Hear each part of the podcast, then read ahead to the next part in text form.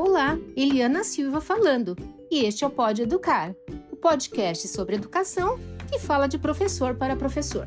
Neste episódio de número 10, nós vamos continuar dentro do tema do ensino híbrido, abordado no episódio 9. Nós vamos hoje falar a respeito das diferentes modalidades do ensino híbrido.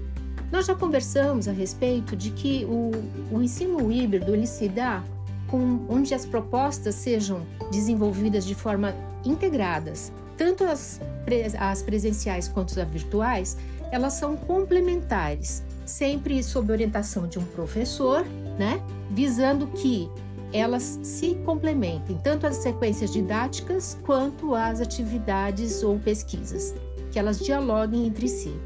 Para implantar esse tipo de metodologia na escola é um desafio grande, porque no ambiente escolar é necessário pensar em várias mudanças e em vários níveis, né?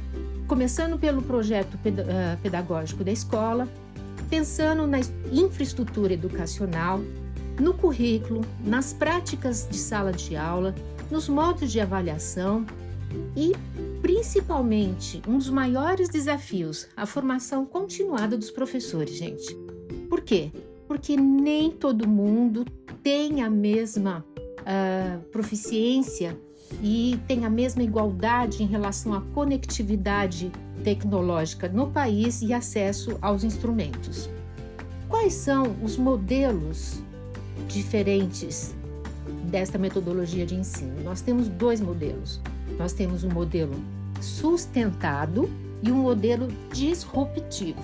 Nós vamos começar pelo sustentado.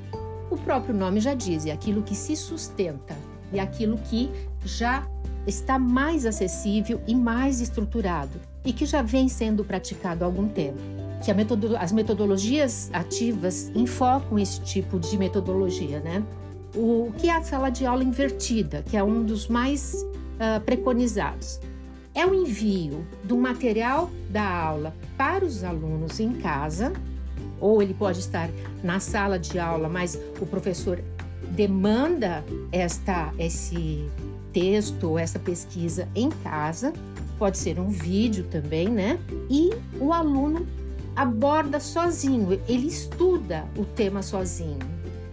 Feito isso, eles se preparam e voltam para a sala de aula para o coletivo escolar na presença do professor para que haja uma sistematização dos conteúdos.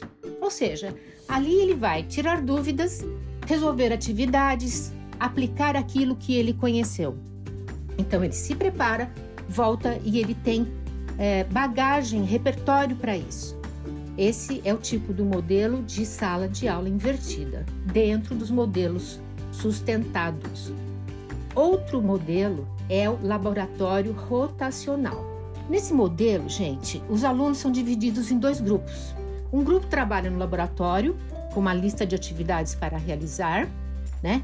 Que tem apoio a, da tecnologia digital, e o, a outra turma trabalha em sala de aula com o professor. Então, enquanto o primeiro grupo trabalha mais autonomamente, o professor faz algumas intervenções mais diretas com os alunos que estão na sala de aula. Hoje, isso aqui é muito bem aceito, gente, porque no momento que nós estamos passando, evita aglomeração. Então, mesmo que a sala de aula esteja, entre aspas, acima do CT dos 35% né, de, de frequência, eles são divididos em duas salas. Desta forma, o método favorece o quê? A personalização do ensino, mas não substitui a interação presencial em sala de aula pode é, ser uma opção para aqueles alunos que não têm acesso à tecnologia. Veja bem, todo tipo de toda modalidade de ensino híbrido, ela favorece a personalização do ensino, gente. Outro modelo da sustentada, da forma sustentada, é a rotação por estações. No que consiste, gente? Consiste em organizar a sala de, de aula por grupos né, por estações de aprendizagem, para desenvolver as atividades complementares. Então, da mesma forma que a gente está acostumado a trabalhar na sala em grupos, né, dividam-se em grupos para realizar tal pesquisa, então vai acontecer essa divisão em grupos, só que acontecerão em grupos com estações diferentes. Por exemplo, se eu dividir a sala de aula em três grupos para procurar alguma coisa, para fazer um trabalho sobre sustentabilidade ou sobre globalização. O primeiro grupo, a primeira estação, fica encarregada de pesquisa no Google, pesquisa online, acesso à tecnologia, ok?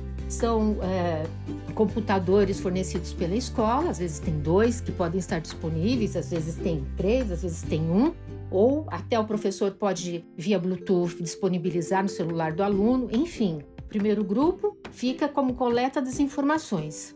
O segundo grupo, outra estação, fica é, com a função de organização de um mural de imagens em relação ao texto. Então, é, fotos, imagens de celular, imagens é, que eles podem, na hora, fotografar na escola, dependendo do, do, do, que for trabalhado. Né? No caso de sustentabilidade, eles podem procurar na escola pontos que mostrem isso. Enfim, já é a segunda estação. A terceira estação pode ficar encarregada, por exemplo, de fechar o tema, de debater sobre o tema. Cada estação fica responsável por uma coisa, por uma função. O professor determina o tempo que cada grupo fica em cada estação. 10, 15, 7, enfim. Deu 10 minutos? Ele fala troca. Então, quem estava no computador passa para o mural de imagens, quem estava no mural de imagens passa para o debate coletivo, o debate para fechamento. Então, todos têm a oportunidade de trabalhar o mesmo tema sob diferentes enfoques. Eu acho muito legal rotação por estações, gente. Bem, eu vou parando por aqui, porque senão esse episódio vai ficar muito extenso e eu não quero isso. Os outros modelos, né, os disruptivos, eu tratarei no próximo encontro que a gente vai ter quarta-feira que vem. Muito obrigada mais uma vez quem ficou comigo até aqui e espero vocês no próximo. Lembrando sempre que os links para a pesquisa estarão na descrição do episódio e o meu contato é o podeeducar@gmail.com. Um abraço e até.